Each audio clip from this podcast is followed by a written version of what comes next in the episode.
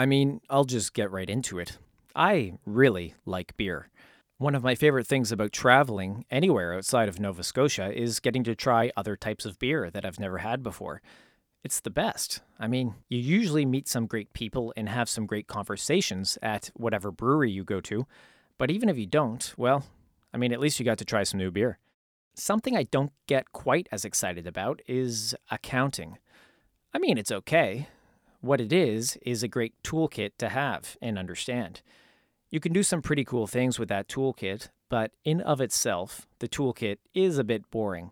So if you're not the type of person who gets a kick out of expertly wielding these figurative tools, then you have to find some really cool applications to use those tools on. I'm learning how to do that a little bit better myself, at least partially due to people like Mark Huisink. You might not know Mark by name, but if you're from Halifax or from Nova Scotia, I bet you know the beer he has helped create since 2016 Two Crows Brewing, of which Mark is part owner. Two Crows has consistently been one of my favorite breweries since the craft beer boom started around 10 years ago in Nova Scotia. They're always making something interesting, and they produce one of my personal favorite IPAs, the Pollyanna. So, what does any of this have to do with accounting? Well, Mark's an accountant. He knows how to use those tools quite well, but he didn't know what he wanted to use them on until he, his wife Kelly, and brewer Jeremy Taylor started up a brewery. So, if you've ever wondered what accountants do when they're not doing your taxes, or wondered how you can break free from a traditional workplace, then keep listening because this is Mike Syme with How to Start a Brewery. It's been hard to get you, Mark, just because you know you're a busy guy, and uh, it, it's a common theme amongst people who are running, uh, you know, their own business. But you're you've got a busy schedule, so I'm happy to have you here. Well, I'm super happy to be here. I, you know, things come up out of nowhere, and unfortunately, I've had to push this uh, for way too long. But I'm I'm happy to Yeah, well, be here. and, it's uh, my pleasure to have you, and uh, yeah, so this is uh, Mark Huisink of uh, of Two Crows Brewery, and so you're you're co-owner. Is that the legal? Are you? Uh, is it like a partnership? Uh, it's so it's a corporation. We are incorporated. Uh, there are seven owners, all friends and family. And when you say operations are equally split, but it's between you and your wife. My wife and I and our brewer are the three kind of of the seven that are actively involved in the everyday operations. Before we get into the details of those operations, because I am interested in those, up until I Googled it, I had only speculated as to why it was called Two Crows. Right. My theory was that Two Crows uh, was like a joke referring to you and your wife. Like you guys were a couple of crows.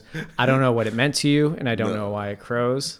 Uh, Uh, well, I, I'm not aware of that, but uh, if, if someone was, uh, you know, associating us with crows, then I, I, I, I, I but it's like the true story I had never heard of. So if you don't mind sharing that, Yeah, so so basically, uh, so my wife is is very superstitious. My wife and her family, I should say. Since I met her, she's been uh, kind of talking about. Um, well, there's this nursery rhyme that goes one crow sorrow, two crows joy, three crows wedding, four crows boy, and there's a few different versions of it, but it goes on from there. But basically, one crow is bad luck, and two or more crows are good luck. So every time Kelly would see a, a crow, uh, and then you know the way she applied it, she you know if she saw like a little speck on the horizon that's probably a seagull, she'd be like, "Oh no, we're good. That's a crow, so we're we're okay." Uh, so I I kind of thought about that for a while, and I like the idea that so in a potentially kind of shitty situation, what's going to make this better? Like what? Where's that second crow? Even if it's not really a crow, like let's focus on the positive. positive and and so and then you know crows are pretty. You can do a lot of stuff with marketing and a lot of you know a lot of fun things there and.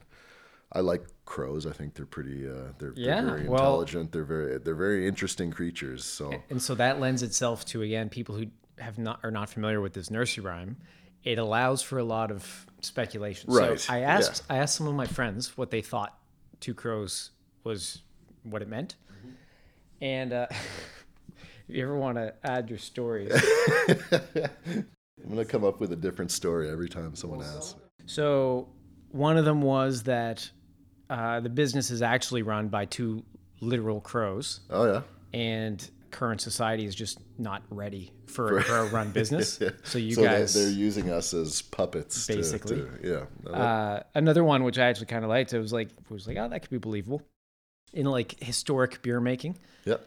there was this old tale of just how a couple of crows would always get into the storehouse and like feed on the grain. Oh yeah. And like the brewers would always have to chase off. There'd just always be these two crows. Yeah.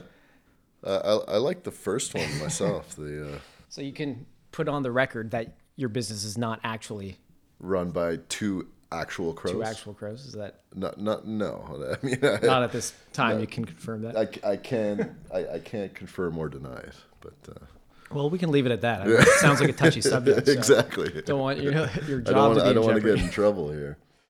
it makes me wonder about like the the image of breweries in general and I, i'm still shocked like i would have thought again when you guys started i have to you know take back my words but i remember hearing about two crows opening i'm like oh there's no way we're saturated Yeah. there's no way another brewery is going to make it Oh yeah. and i mean since you guys have started there's been like two dozen more Yep.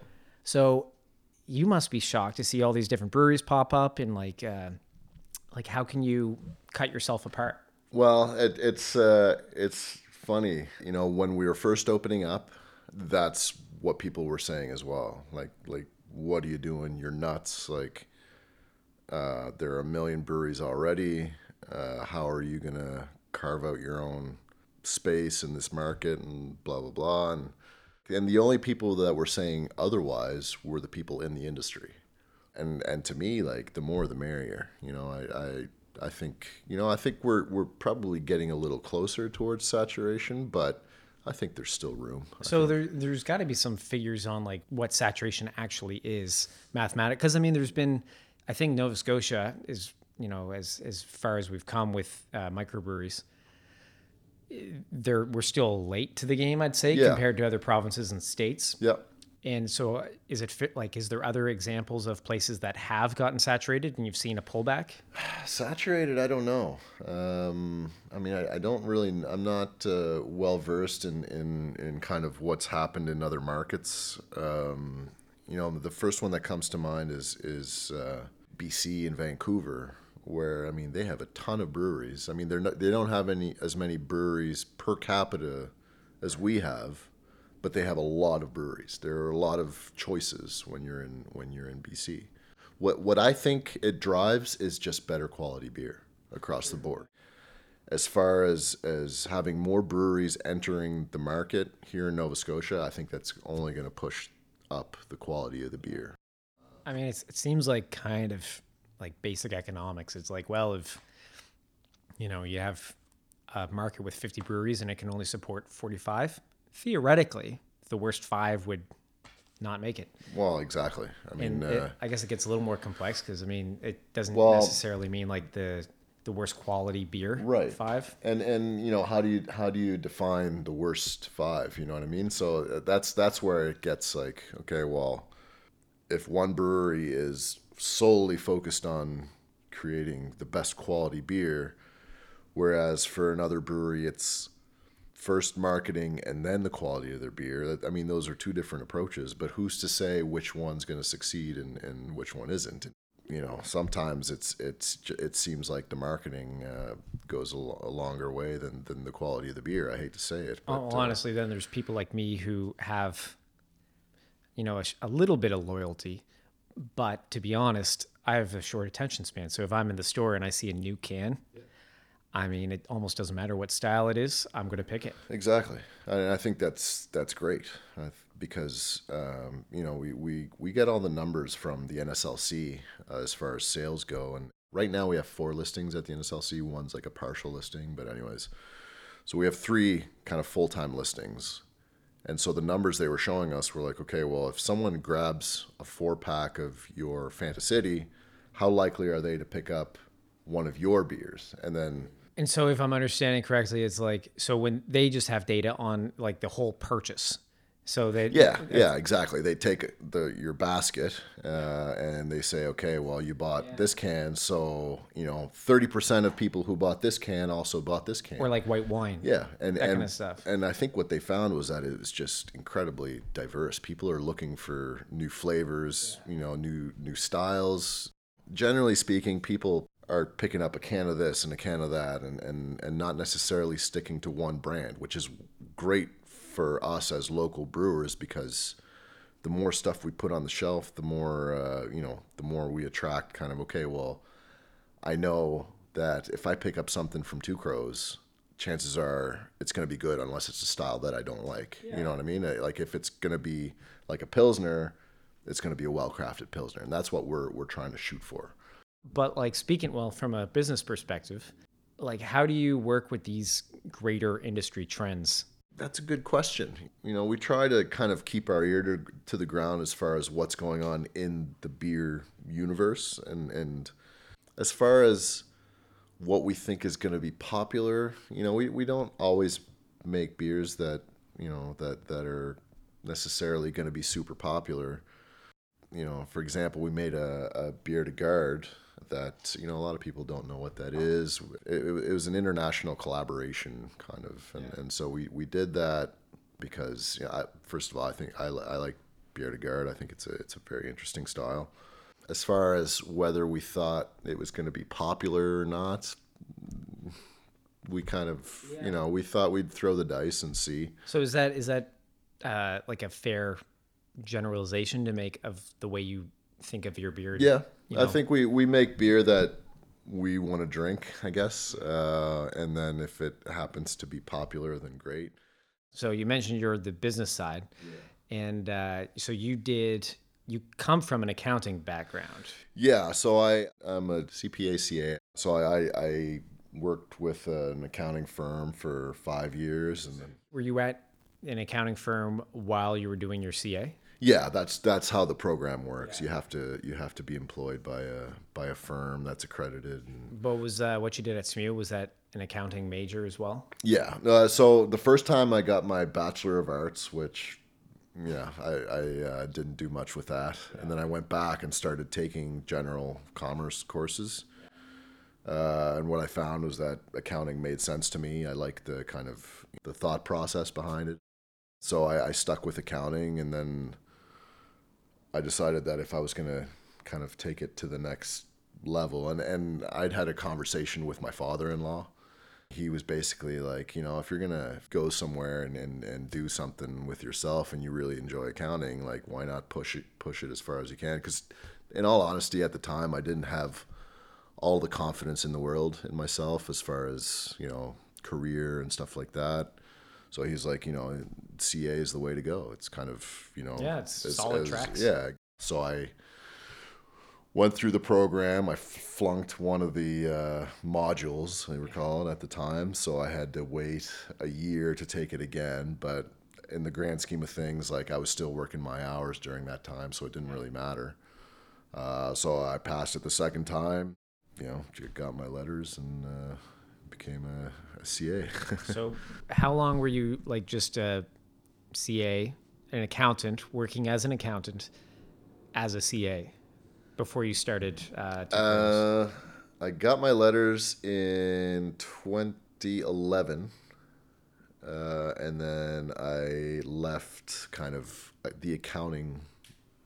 Well, I'm still an accountant, I guess. but guess. like the hardcore accounting. yeah, uh, in 2015. Okay. 2015. So, it was four years. And were those four years? Were you still at one of the big firms? Uh, yeah, yeah. And then uh, you left. How come you didn't stay at? Uh, I you know before I started the whole thing, I realized that this was a means to an end. It was I wanted to run my own business. I had no idea what that was yet, but whatever I wanted, whatever business I wanted to open up, I wanted to be able to to look at a set of financial statements and say, okay, my business is healthy, things are moving in the right direction, or I wanted to be able to say, okay, well, there's a problem here because you know our ratios are out of whack or whatever. And and so that was the idea behind getting my my CA you know I started seeing a bunch of breweries pop up. North had just opened up. Uh, I mean, Big Spruce had been open. Big Spruce and Tata had been Tatamagouche had been open for a couple years, and so I started kind of putting some thought. And I remember my wife. We drove by North on uh, their original location. My wife and I drove by that, and she's like, "You know what? I think that's what we should be doing." Like, because at the time I was talking to another friend of mine about opening another business, and and you know, I was just kind of trying to figure out exactly what I was going to do. But the end goal was to to to open up something for myself. Um, so was your wife in a similar position that she was? She was in real estate, uh, so she had a lot of flexibility with with her her her time. And, but she was also kind of trying to help me figure out what what that kind of business was going to be and what the options are, like what's you know what's up and coming, what's new to and what would be new to Halifax if we were to open it up and stuff like that. So and I, I, Kelly was was pretty, uh, you know, she she kind of put things in perspective. Uh, you know, when she was like, you know, I think that's what we should be doing, and I was like, oh no, we can't do that. It's you know super expensive. And one of the things I was curious about because you're the second person I've interviewed who has a business with their spouse. Oh yeah. Uh, obviously, she's been instrumental in it. Yep. You know, like supporting the idea from the start and running the business with you.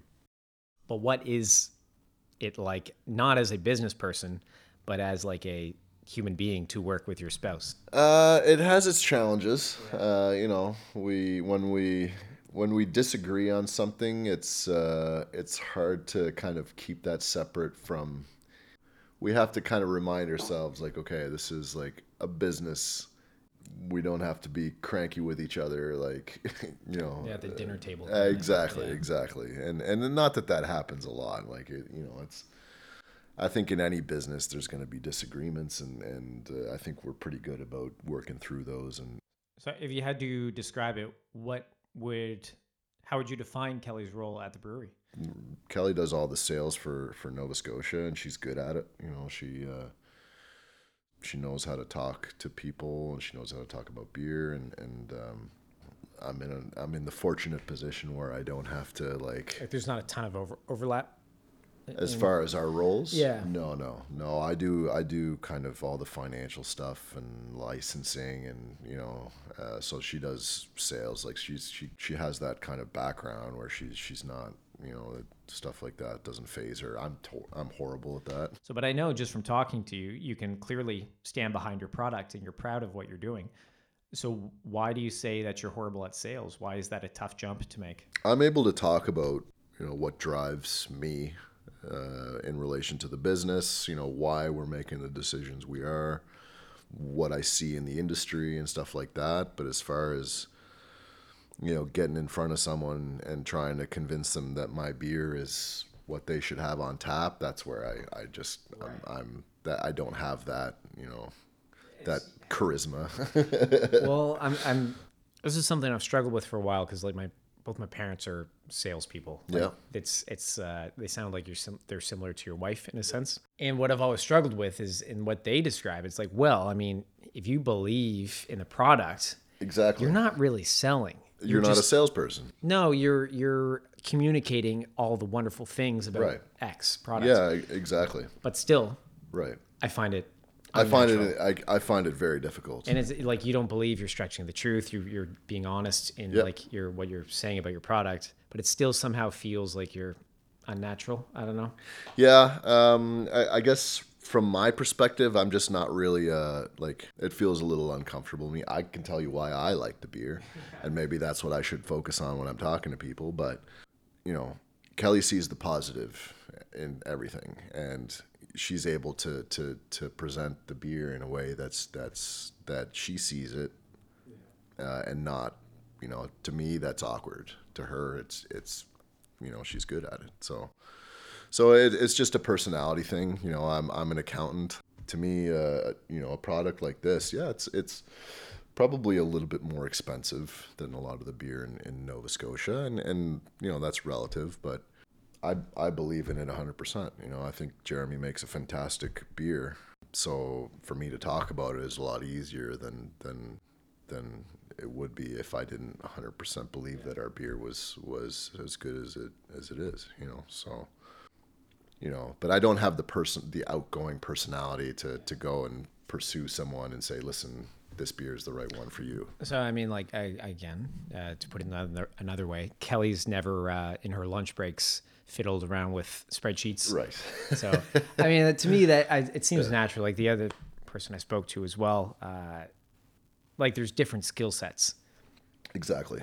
and there's a million things that factor into those skill sets too. Like, you know, there's personality, there's there's I think there's nothing worse than being in a job that you're not good at, passionate about, I guess wired to be able to progress in, you know?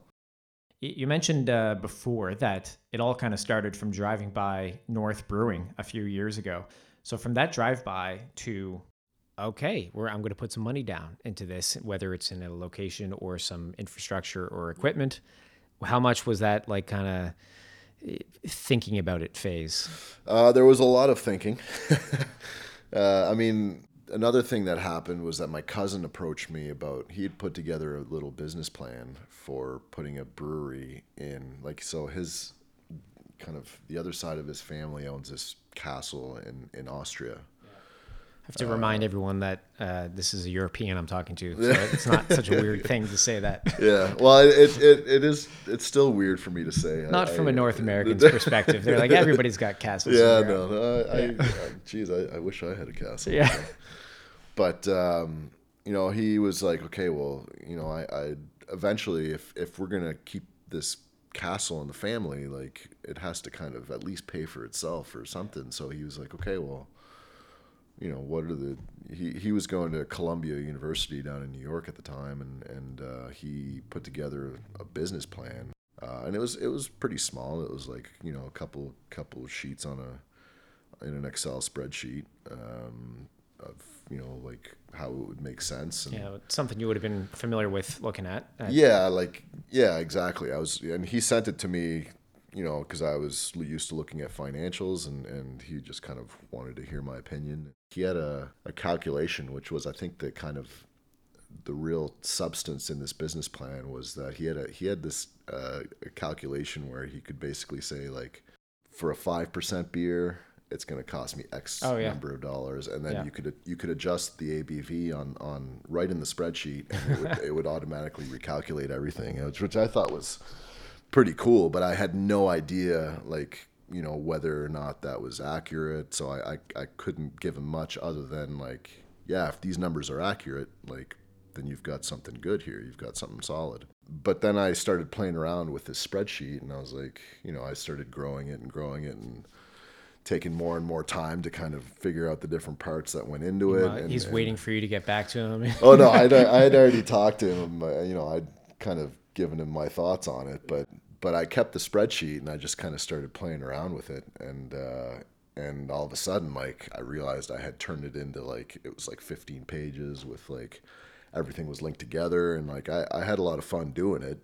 Then all of a sudden, I was like, okay, well maybe this could be something that uh, might be worth pursuing, as opposed to just playing around on a you know during my lunch break or whatever. Which I mean, that's where the I mean, yeah, I know you're not in like the the uh, nitty gritty accounting world anymore, but to say playing around in your lunch break on a spreadsheet Yeah. to a lot of people says, oh, of course he's accounting. like that's, like what a nerd. who else would enjoy that?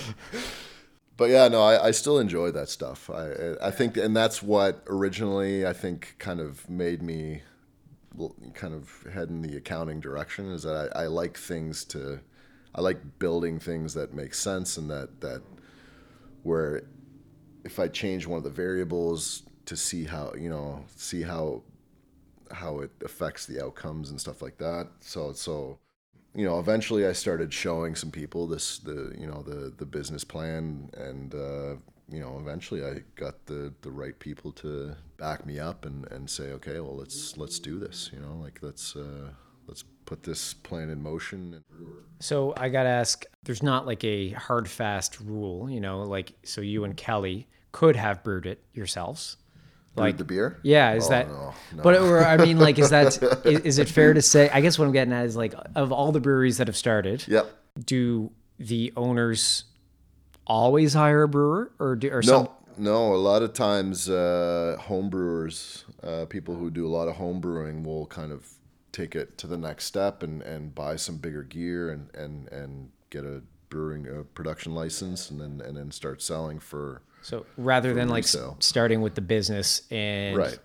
turning it into a brewery, yeah. You kinda- I, I would say my path was probably less common than than a lot of brewers in, in Nova Scotia but um, and I, I think you know at, at least at the beginning I think people kind of looked at us like oh you guys are in it for the wrong reasons and blah blah blah we I think we were judged a little bit and, and uh, I, I'd like to think that we kind of have proven that we're in it for the right reasons, which you know we're we're in it to make the best beer that we possibly can at the end of the day, and and how we got there to me is irrelevant, but to other people it's not. You know, people kind of people love to judge. And, I, I think you have the trump card of being like, no, look, uh, I've got Belgian lineage, Yeah, so yeah. yeah, I mean, and that's one of the things. You know, I realized that there were starting to be more and more styles of beers available here in, in at the NSLC. You know, it was a lot of like there was a pale ale, an IPA, a blonde, a red, and you know, there was, the variety just wasn't really growing. There was more available within these categories, but but then I'd go to, to visit my cousins in Belgium, and they'd be pouring me these like you know lambics and and these beers that were out of the ordinary for me, and I was like, okay, well, there's more to there's more to beer than what I've experienced, you know, because I, I was a Keith's drinker when I moved to Nova Scotia, and I eventually I started realizing that I needed something a bit more. Uh, so eventually I started drinking uh, Propeller IPA. I was drinking, I was getting their growlers on, I think it was on Wednesdays for a dollar off. yeah.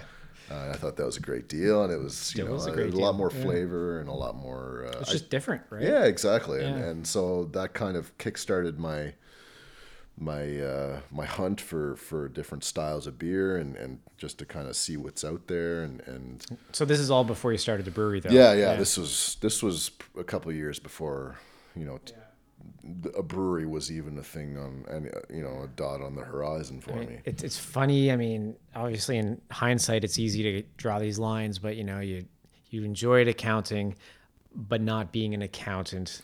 You Right, you had yeah. beer interest. You were looking to run your own business. The brewery market in Nova Scotia was starting to take off.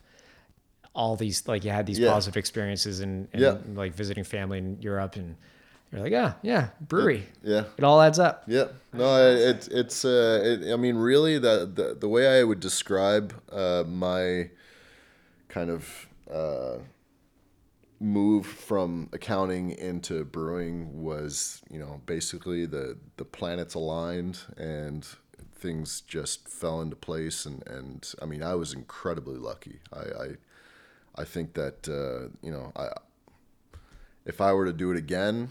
Uh, I don't know if, if things would go as well as they did. So some listeners may not know, but the role you had previously as an auditor, at times that's a pretty stressful job and, and very time consuming. But can you compare the stress from that role to what you have now as a business owner? Because I imagine one of them, it's it's like a self-imposed stress. Right. Whereas if you were an auditor, you know, you're told where to go Yeah. and nobody is really excited to see you. Yeah, exactly. It's it's like you said in a weird way. It's a, it's stress that you're happy to take on because uh, you know it comes with the the position of being a business owner and and and so like the consequences of things going wrong right now to me are are significantly more than they were when I was an auditor. I'm able to cope with the stress a lot better just because it's it's my own.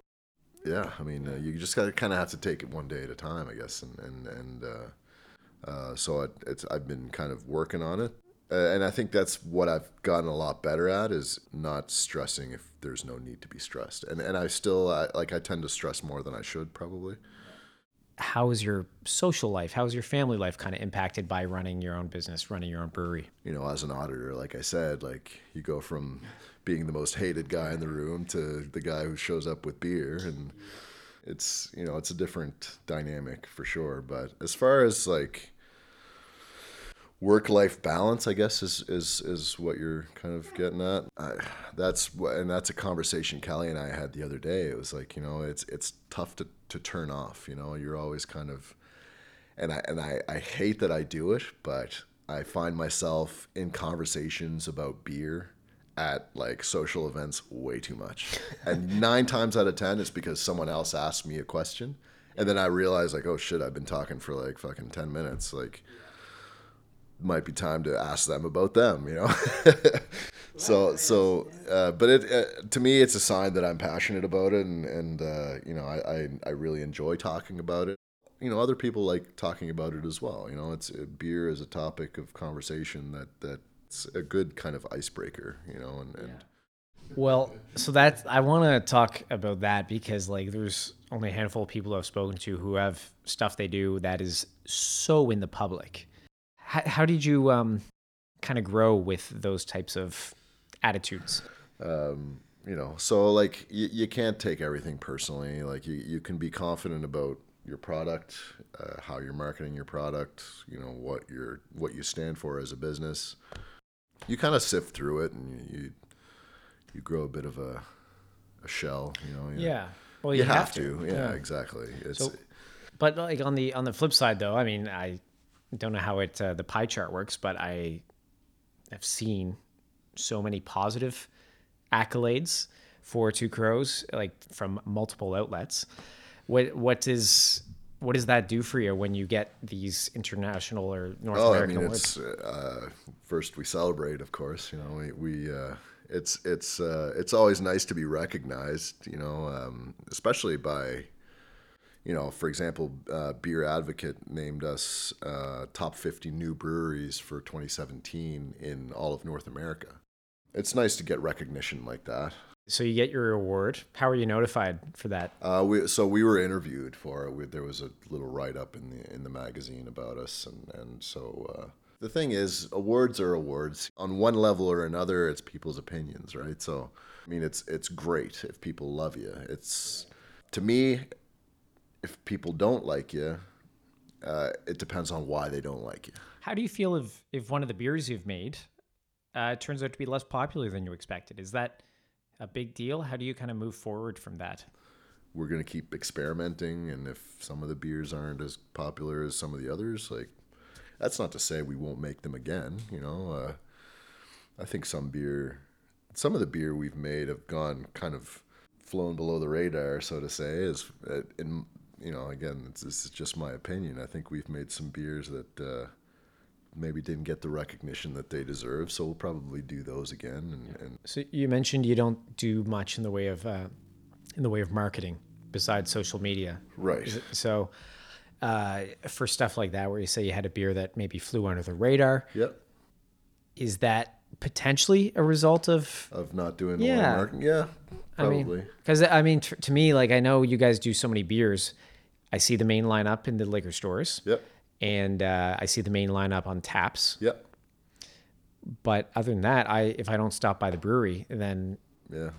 That's yeah. I mean, the goal is to get people into the brewery, right? well, and, and you know what? It's funny because it's like literally every time I'm walking by, Yeah. like, well, I got to take the opportunity to see if there's see anything what's, new. what's there, and yeah, yeah. And the thing is, like you, you know, we probably are uh, missing out on some opportunities if if we marketed a bit more. Um, you know, uh, we probably sell a bit more of, of one beer or another. But on the other hand, you know, I, I uh, first of all, those are dollars that I think I'd rather spend on on other things. You know, and and uh, I, I agree with you. Uh, you again, especially looking at the accounting kind of angle, you have this many dollars to work with on a monthly basis.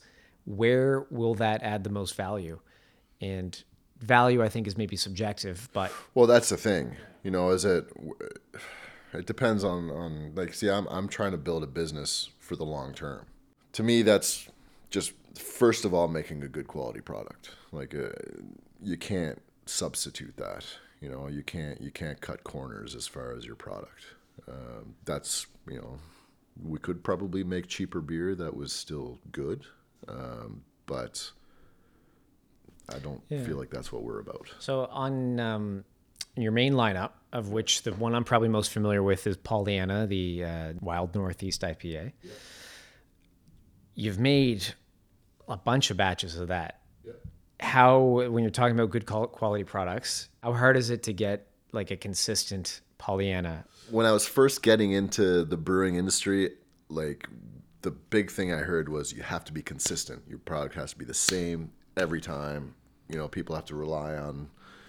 Uh, and with Pollyanna, like we've changed the recipe like a fair bit since Really? we since Yeah, we yeah. launched it. Yeah, Not And- like and uh not serendipitously, but you've consciously changed consciously. it. Yeah, yeah, We've we've made adjustments uh, to make it better, uh, and better in our eyes. Um, Some people might not agree, but um, Jeez, so I've got to say, like that actually makes me want to drink it more regularly. well, that's the thing. Like to me, yeah. I mean, uh, people, people. I don't think people necessarily want to drink the same beer over and over and over. I, I, I don't, anyways. And and yeah, like I, I always I like the idea of of beer, um, and this is kind of uh, not necessarily off topic, but on a bit of a tangent. Like I like the idea of bringing people together for conversation. So so having a, a spot like our tap room where people can get together over a beer and just chat. So I, I really like that aspect of the beer industry where people get together.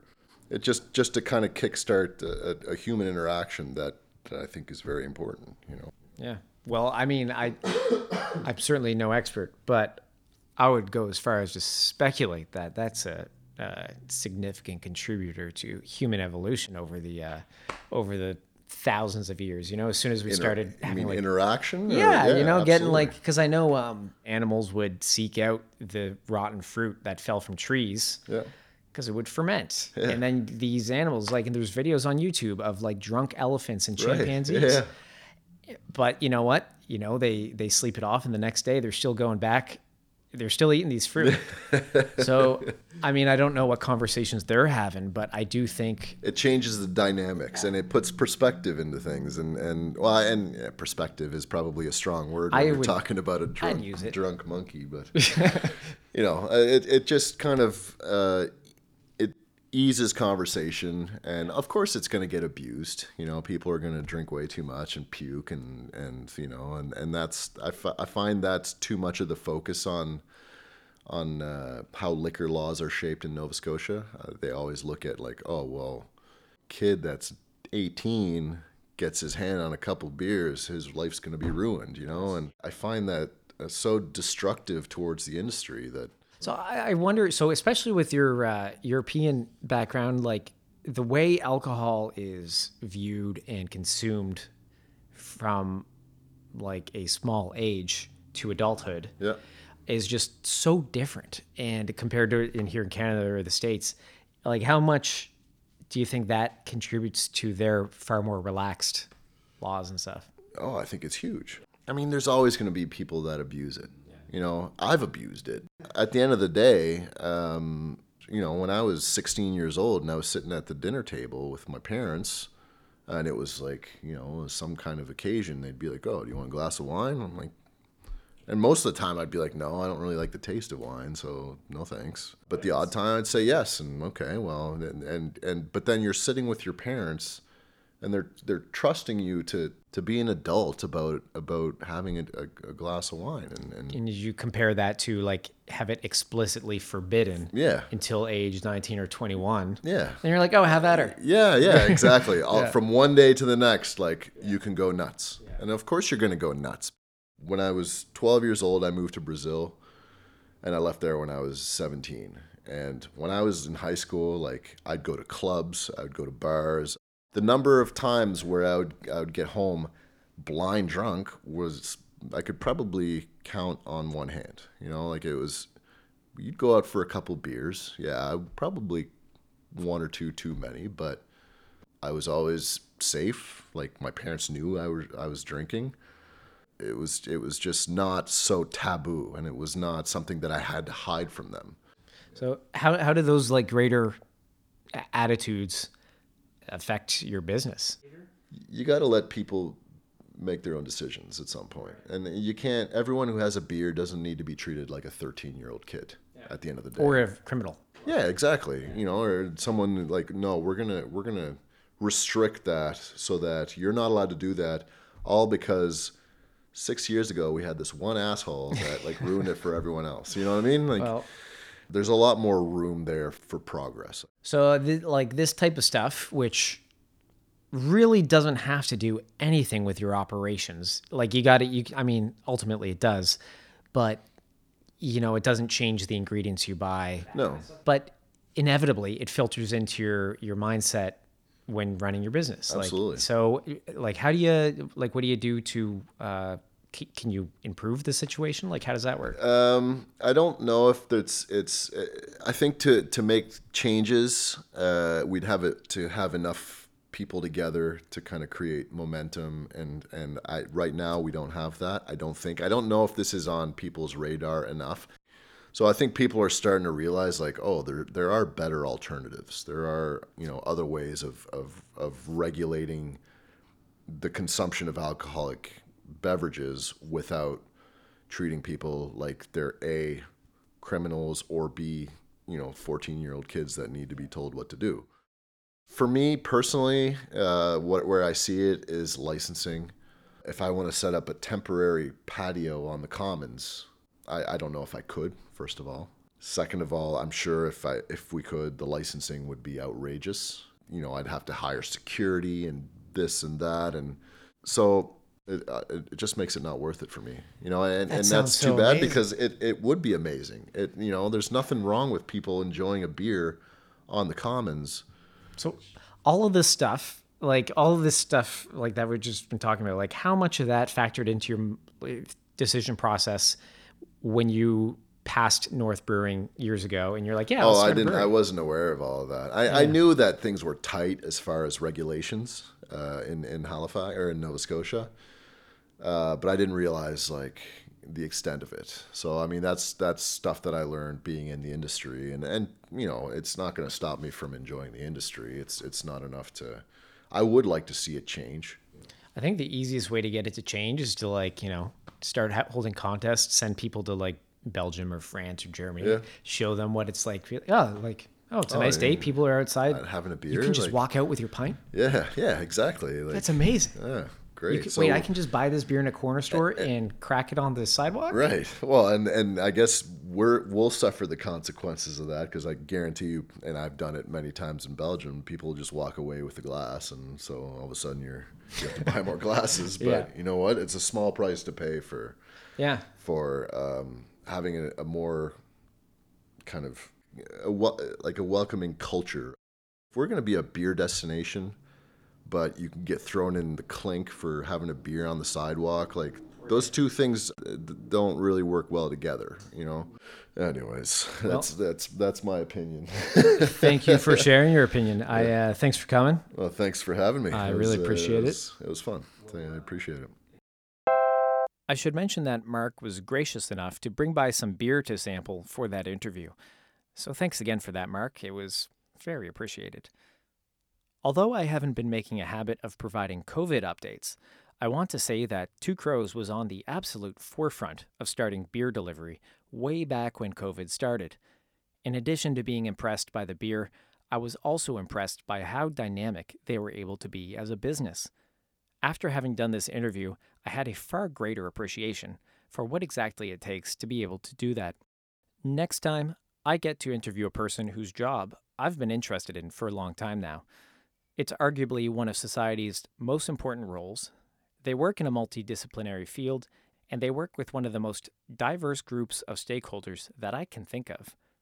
I talked to Joni Sanford, a high school teacher. If you're not curious about what the life of a teacher is like in modern times, well, I mean, you really should be. It's kind of important. Learn more next time on How To.